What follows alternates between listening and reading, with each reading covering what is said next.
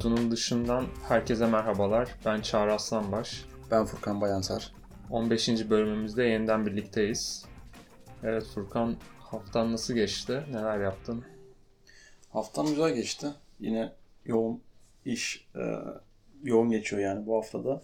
İzlediğim şeylere devam ediyorum. Bahsetmiştim. Last of Us e, birinci sezonunu bitirdi. 7, 7 bölümdü bu sezon. 7, 7 bölüm bitti.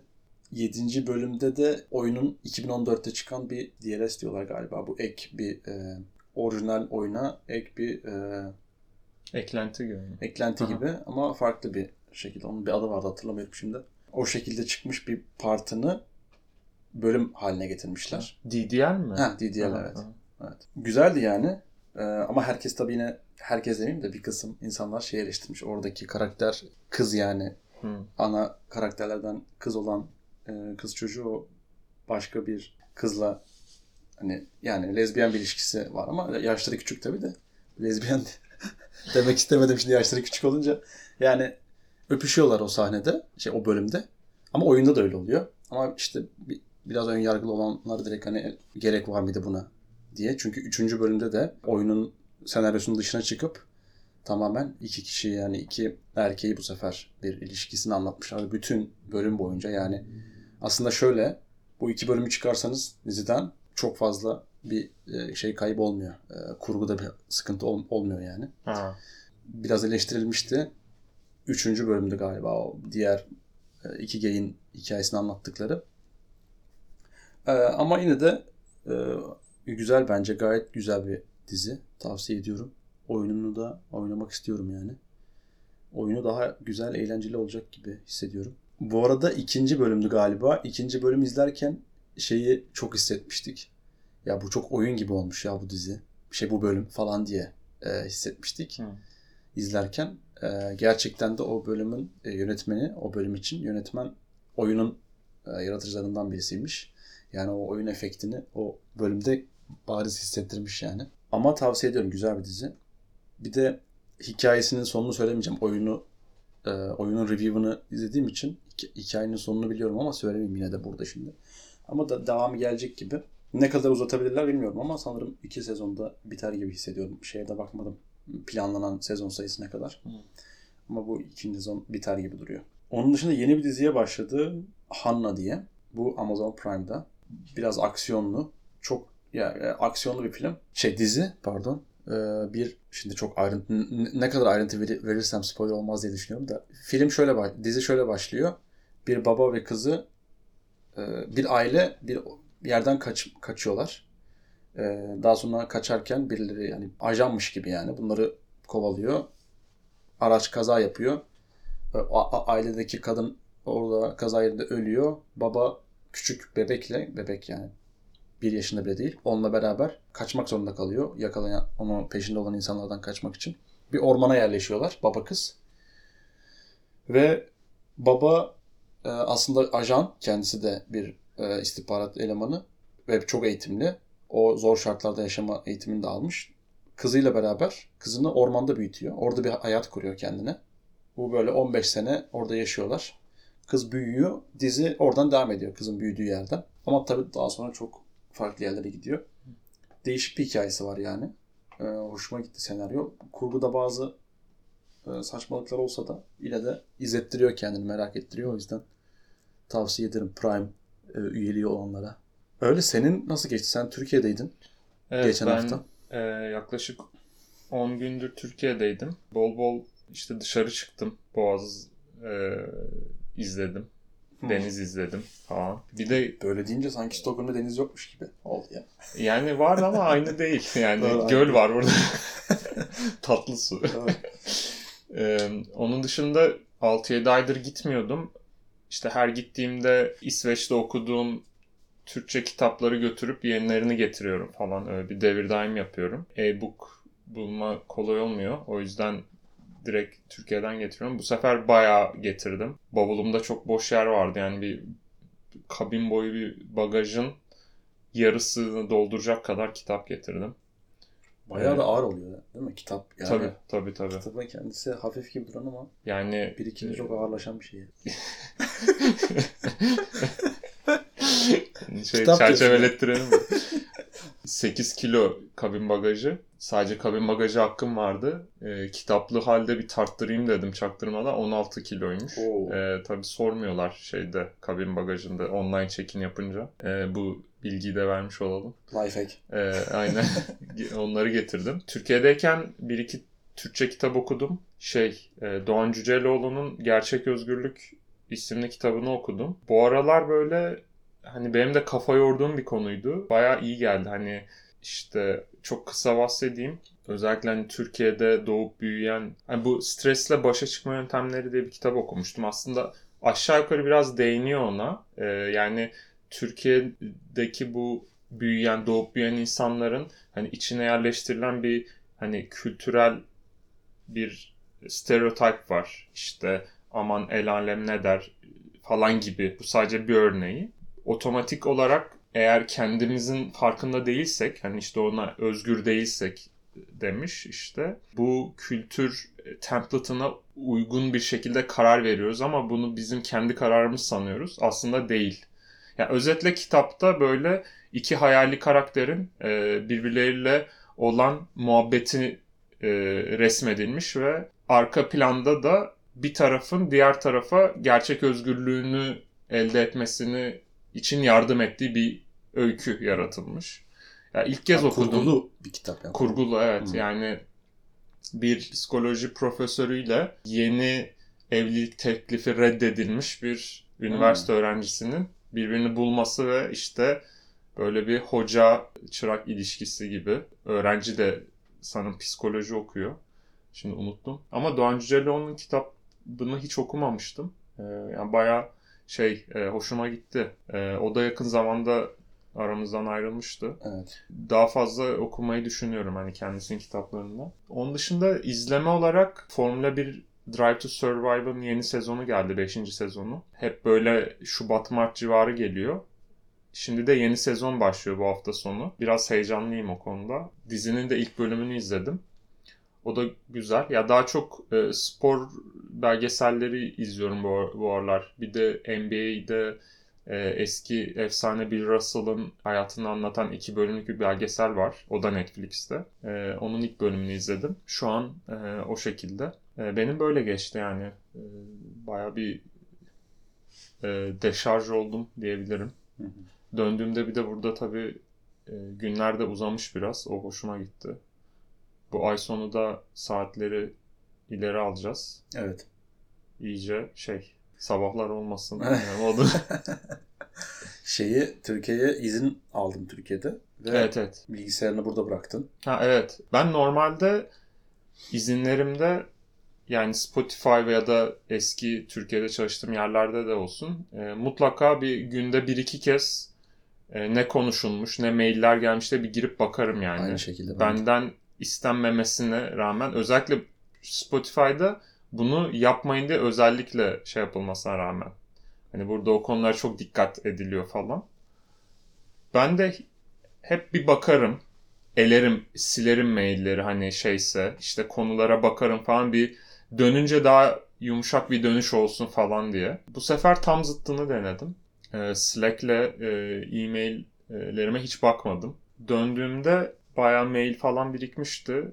Aslında kafa olarak o moda girince çok daha rahat geçti şey. Şimdi çarşamba günü yarım gün yani çarşamba sabah uçağım vardı döndüm. Çarşamba öğleden sonradan cuma akşamına kadar iki buçuk iş gününde hepsini toparladım sayılır. Aslında yani biraz verimsiz gibi geliyor kulağa ama bir, bir, birkaç kez daha deneyeceğim bunu. Ee, ama tavsiye ederim yani. Belki sen de bir kere deneyip Evet. deneyimlerini aktarırsın. Ben de senin daha önce yaptığın gibi yapıyorum şu an tatillerde. Günde bir defa mutlaka bakarım veya iki günde bir kesin Slack'te ne konuşulmuş diye. Bence bu yani bayağı yanlış bir davranış. Yapılmaması gereken bir şey yani. Ona çok emin değilim ya katıldığıma. Ben Hmm. biraz daha deneyip belki yine eskisine dönebilirim. Yani biraz ilki beni daha çok rahatlatıyor olabilir. Hmm. Böyle dönüşümü en azından daha e, hızlı ve nasıl diyeyim daha rahat e, yapmamı sağlıyor. Burada şeyden bahsedeyim. bu Build kitabında Tony Fadell'in orada Steve Jobs'ın nasıl izin kullandığını da anlatıyordu. Belki o senin okuduğun kitapta da bahsediyordu. O da, o da mı bakıyormuş Sile her gün? O şöyle oluyormuş. İzin alıyor. Zaten yılda iki haftalık bir izni varmış sadece.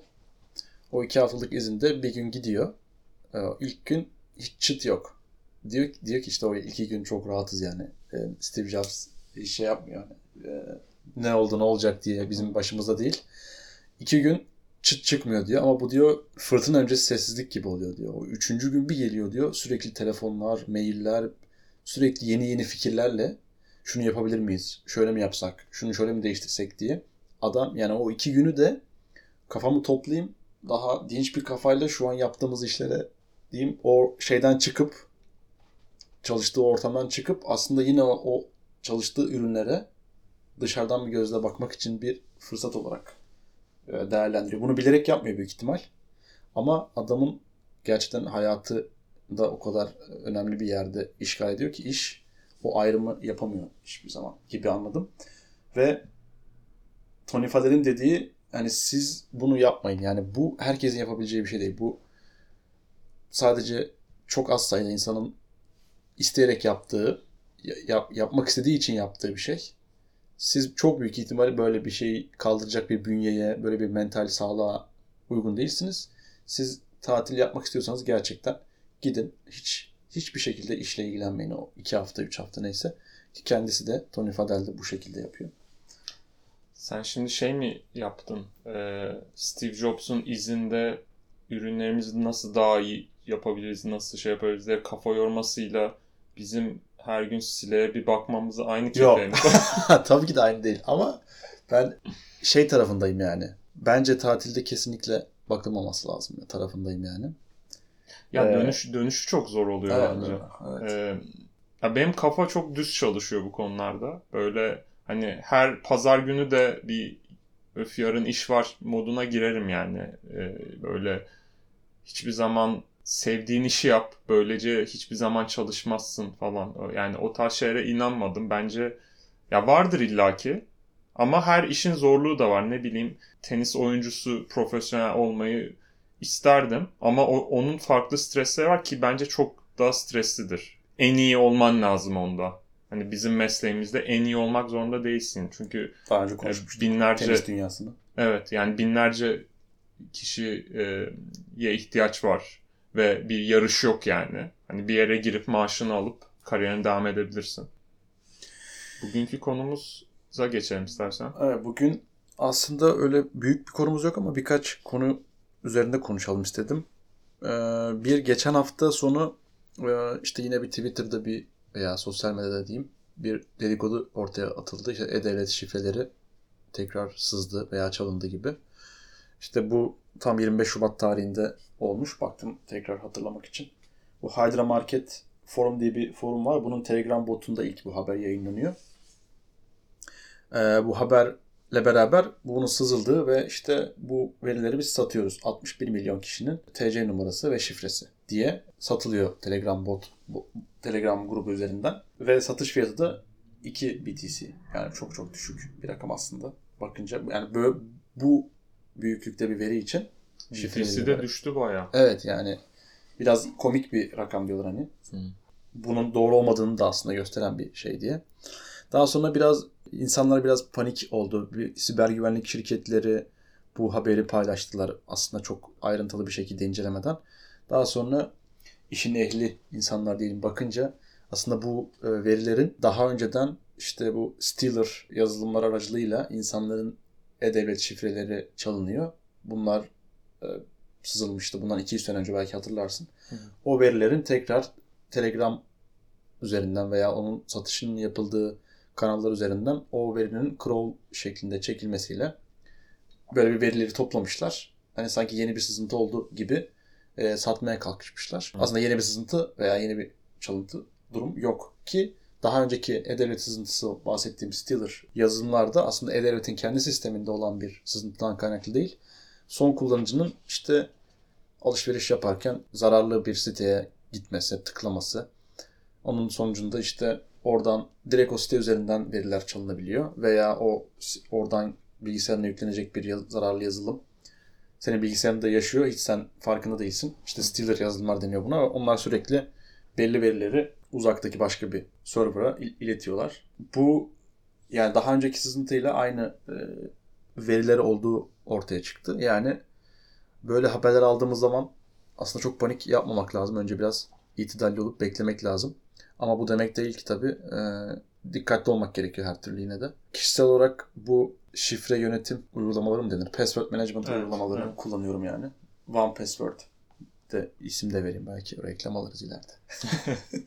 One Password kullanıyorum. Bayağı memnunum. Hani şifre değiştirmek istersen zaten her gittiğin sitede farklı şekilde şifreler elde ediyorsun. Şifreleri hatırlamak gibi bir derdin yok. Ee, veya farklı, aynı şifrenin farklı kombinasyonlarını kaç farklı kombinasyonu bulabilirsin. Ee, her siteye farklı şey, kombinasyon bulmak zorunda değilsin. O yüzden onu kesinlikle tavsiye ediyorum. Bir de eğer ki oldu e, fark ederseniz yani sizin TC numaranız bu listelerden birinde çıkarsa bu genelde dediğim gibi Stealer yazılımlar sayesinde oluyor. E-Devlet şifrenizden daha önemli aslında sanal alışveriş yaptığınız siteler üzerinden o kredi kartı bilgilerinizin çalınma ihtimali de var. Yani esas E-Devlet'ten daha önemli olan sizin o finansal olarak vereceğiniz bilgiler daha önemli aslında. E-Devlet şifresiyle beraber oraları oraları da oradaki şifreleri de değiştirmeniz gerekiyor. Bir de bu güvenlikle alakalı şundan ben bir önceki şirketim siber güvenlik şirketi olduğu için bunları kendime görev ediniyorum. bir de bu two factor authentication deniyor ama İngiliz, Türkçesi evet. tam ne bilmiyorum ama. İki aşamalı İki. doğrulama galiba. Hmm. Onu kesinlikle tavsiye ediyorum. E-Devlet'te de bu var şu an mümkün. Onu açmak lazım kesinlikle. SMS aracılığıyla size bir mesaj geliyor. E-Devlet'e girmek istediğinizde o mesajdaki şifreye girince ancak girebiliyorsunuz. E-Devlet'e minik bir eleştiri. Bunun aslında zorunlu olması gerektiğini düşünüyorum. Ki mesela ben Estonya'da da aynı şekilde tamamen sanaldı devlet işlemleri. Burada da İsveç'te de çok benzer her şeyi işte bank ID dediğimiz şeyle yapıyoruz. Bunun zorunlu olması gerekiyor. Yani bunun bir tercihe bağlı olmaması gerekiyor bence. E-Devlet'te şu an şifre yeterli oluyor giriş için. Telefon değiştirdiğinizde bile zaten işte e, two factor authentication'ın bir amacı da o. Yani sizin telefonunuzu tanıyor ve başka telefona geçtiğinizde de e, onu tanıtmanız gerekiyor sisteme tekrar vesaire. Daha güvenlikli kullanmak mümkün e-devleti. O yüzden tavsiye ediyorum. Ben de katılıyorum. Burada bence Google Authenticator uygulaması var. Her iki aşamalı doğrulama çözümleri Google Authenticator üzerinden servis edilmiyor olabilir sanırım. Mesela bu SMS çözümü Hı. öyle değil. Evet. Ben şeyi seviyorum sanırım. Hani Google Authenticator üzerinden destekli olsun ben onu kullanayım. Çünkü Hı. oradaki şey daha kolay. Orada bir kod ile eğer telefonu kaybedersen ya da telefonu değiştirdiğinde çok seamless bir şekilde yani böyle çok kolay bir şekilde öbür tarafa aktarabiliyorsun.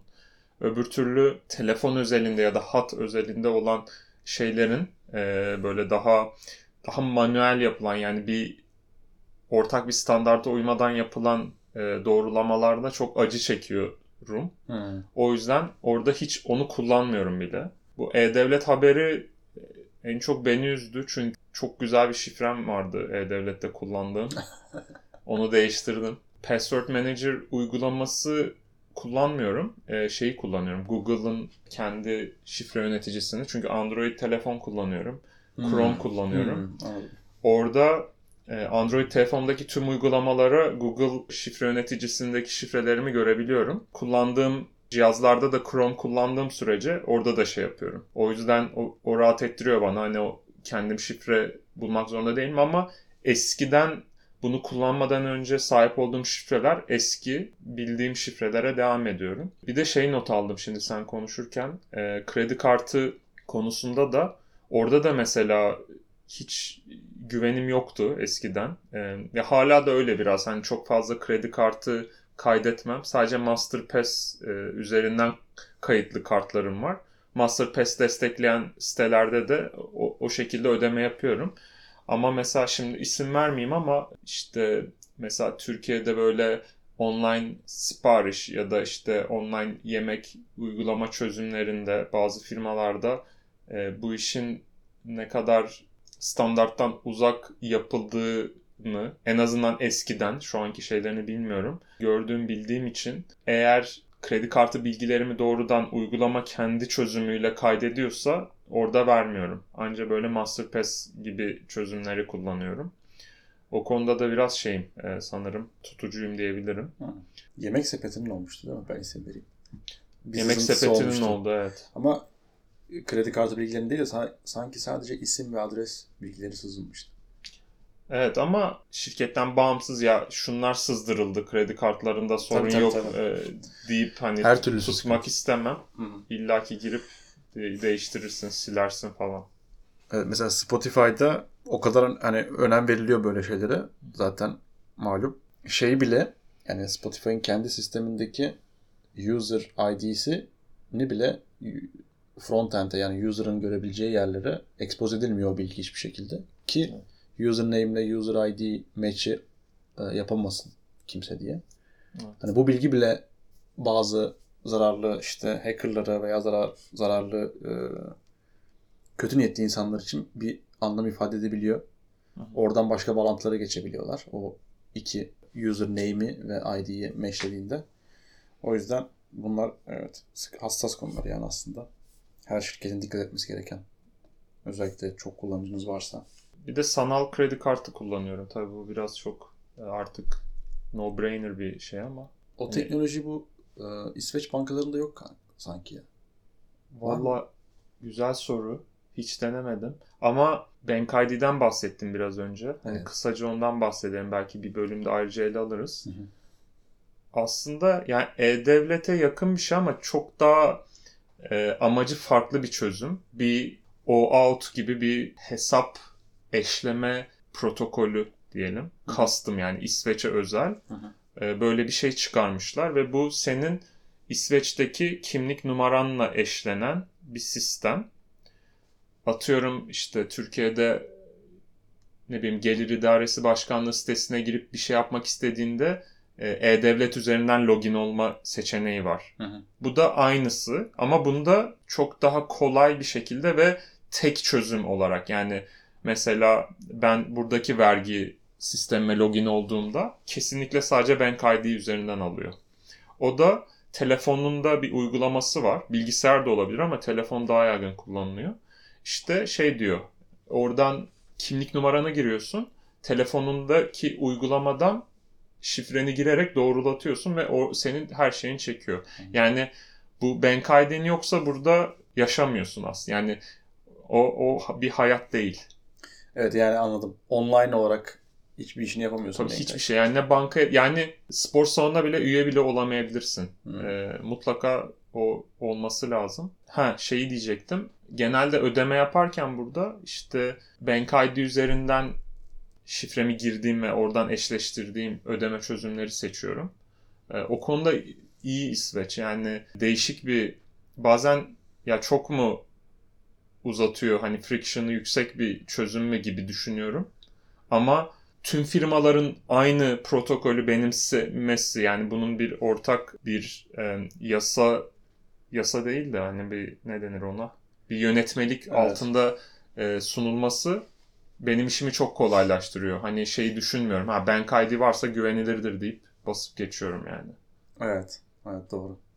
Tek bir aracının olması en azından daha rahat oluyor yani. Bugünün bir diğer konusu da 1 Mart'ta daha önce biz ChatGPT hakkında bayağı konuştuk. Özel bir bölüm bile yaptık. Ee, 1 Mart'ta ChatGPT ve bir yani ChatGPT değil aslında OpenAI yeni bir duyuru yaptı ve ChatGPT API'ını ve Whisper API dedikleri başka bir e, servisi, Whisper dedikleri başka bir servisin de API'ını kullanıma açtılar öyle diyeyim. Ve bir önceki e, fiyat modelinden 10 kat daha ucuza çok daha performanslı bir şekilde çalıştığını söylüyorlar bu API'ın. Yani bu yine teknoloji gündemine bomba gibi düştü ve herkes fiyatın bu kadar ucuz olmasını gerçekten kimse beklemiyordu. Fiyat ne kadar ucuz? E, yapacağınız API aracılığıyla yapacağınız 1000 sorguya sadece 0.2 cent para alıyor. Bu bayağı iyi-. Yani şu an büyük ihtimal biz önümüzdeki günlerde birçok ürünün, bildiğimiz veya bilmediğimiz birçok ürünün bu ChatGPT API ile çok daha böyle yapay zeka, hani çok hype bir laf ya AI powered Hı ya işte machine learning her herkes yazıyor. Gerçekten ChatGPT aracılığıyla ürünler bunu entegre edebilecekler kendi sistemlerine. Bunu açıkladıkları gün zaten o daha önceden büyük markalar işte Snapchat gibi, Shopify gibi e, büyük ürünler zaten bu entegrasyonu yapmışlar. Kullanıyor. Shopify'da Snapchat'te kullanmıyorum emin değilim şu an. Aktif olarak canlıda mı bu e, özellikler ama şu an Snapchat için bir yine bir AI powered ne derler bir e, arkadaş gibi hani Snapchat'te e, konuşabileceğim birisi. E, Shopify'da da bir online e, alışveriş asistanı gibi Aslında, evet. davranan bir bot. Ama inanılmaz başarılı olma ihtimali çok yüksek yani bunları e, ChatGPT'nin başarısı zaten biliniyor. Bu kadar ucuz olmasının sebebi de e, bana göre sektörü tamamen domine etmek istiyor. Hı hı. E, daha önce de yine bahsetmiştik bir bölümümüzde. İlk bölümlerimizden biriydi herhalde. Ucuz yaparak insanları hani kullanmaya teşvik ediyor ve diğer oluşabilecek rakiplerini şimdiden e, elimine ediyor. Büyük zaten e, sanırım Google'da yine daha önceden de bir bölümümüzde bahsettik. Kendi e, Large Language model, modelini e, o da hazırlıyor. Bir kullanıma sunacak galiba. Ee, şey burada şeyi merak ettim. Normalde hani ChatGPT kullanırken bir session açıyorsun. Oradan konuştuğun şeyle götürebiliyorsun. Yani kontekst e, olarak tekrar aynı session'a döndüğünde bir şeyleri yeniden yazmıyorsun.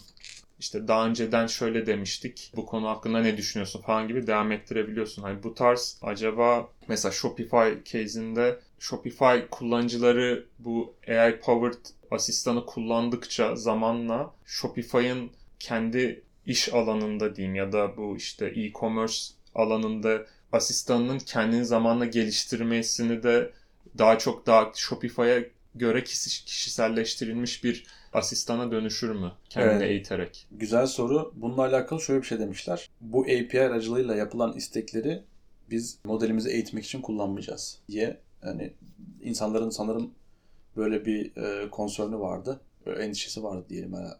Ha, kul- kullanmayacağız mı? Evet şu an API aracılığıyla ChatGPT yani o browser'dan kullandığımız ChatGPT büyük ihtimal devam ediyor train olmaya bizim girdilerimizle ama bu API aracılığıyla olan isteklerde e, modeli eğitmek için kullanmayacaklarını söylüyorlar. Ama senin söylediğin şekilde şirketlerle hani bu B2B bir anlaşma şeklinde olabilir gibi hissediyorum. Öyle bir şey çok mantıklı olur çünkü. Ya ne bileyim mesela bir kullanıcı şu nasıl yapılıyor diye sorar. Onun verdiği ilk cevap en doğru yol ya da hani hiç bilmiyorum da diyebilir. Bunu bir manuel bir şekilde bir insan e, bunu düzeltip hani onu öğretebilir ChatGPT'ye. Tabii bu Shopify'a olan B2B çözümüne. Bundan sonraki her sorun, soruşta bunu şey yapar. Hatta der ki mesela başka bir şey sorar ama asıl e, sadede gel, gelince başka bir şeyi arıyor olurlar. Bunu baştan anlayıp ha bunu soruyor demek ki bu adamın sorunu şu deyip doğrudan e, o cevabı da verebilir. Yani bu tarz şeylerden öğrenmeyi Hmm. kastetmiştim. Ama evet bu biraz e, tek düze bir şeye de varabilir. E, orada nasıl olacak birlikte göreceğiz zamanla. Evet. Bir de bu Whisper API'den de bahsedeyim. Whisper diye bir servisleri vardı zaten. Bu da ses dosyasını veriyorsun. E, transcript'ini veriyor. E, translate de edebiliyorsun hatta. E, çok daha başarılı ve e, hızlı olduğunu iddia ediyor. Bunda da fiyatlandırma verdiğiniz ses dosyasının büyüklüğüne göre dakika başına 0.6 cent bir ücret alıyor. Bayağı iyi bir, çok düşük bir e, fiyat olduğunu söylüyor insanlar. Gerçekten de öyle. Dediğim gibi bunlar var olan hizmetlerde sadece bunları API olarak sunmaya başladılar. Bir de Twitter'da bilinen veya işte sektörde bilinen bir yazılım yazılımcı var Fatih Kadir Akın diye. Onun bu ChatGPT ilk çıktığında bir prompt yazmıştı yani. Önceden hazırlanmış promptlar var. Mesela diyorsun ki bana e, futbol yorumcusu gibi davran diyorsun. Hı hı. Senin verdiğin her soruya o şekilde cevap veriyor. Böyle promptları hazırlayarak e, bir GitHub reposuna e, koydu. Da, bu bayağı ünlü oldu yani bu repo. İnsanlar contribute ed- etti. Böyle binlerce prompt oldu. Senin ihtiyacına göre atıyorum ben bana şu an işte İngilizce tercüman gibi davran. Ona göre seninle iletişim kuruyor ChatGPT. Bu noktada da bunun linkini de koyarım ben o hem reponun hem bununla alakalı bir guide yazdı. Kendisi bir bu promptu nasıl en iyi şekilde kullanabiliriz bu prompt dokümanını diye. Onu da paylaşırım. Bu API aracılığıyla bu promptların ne kadar önemli olduğu da aslında ortaya çıktı. Yani sen API kullanırken müşterine belli bir konteksti hazır halde kontekste verirsen o çok daha hızlı bir şekilde istediğini bulacak. Hem de sen daha az sorgu yapmış olacaksın ChatGPT'ye. Hı hı. Atıyorum Shopify case'inde bir e, online alışveriş asistanı gibi davran. En, çok basit haliyle söylüyorum. Diye bir önceden çalıştırılan bir prompt. User tabii ki de görmüyor bunu. O hazır halde kullanılan bir prompt. Kullanıcının sorularını daha hızlı cevaplamasını sağlayabilir. O da önemli. Onun linkini de paylaşırım yani. Merak edenler bakabilir. Benim söyleyeceklerim bu kadar şimdilik. Var mı senin söylemek istediğin? Ha, benim yok. Ee, Zaten epey konuştuk. Ee, Bizi dinlediğiniz için teşekkür ederiz. Bir sonraki bölümde görüşmek üzere. Hoşçakalın. Görüşmek üzere. Hoşçakalın.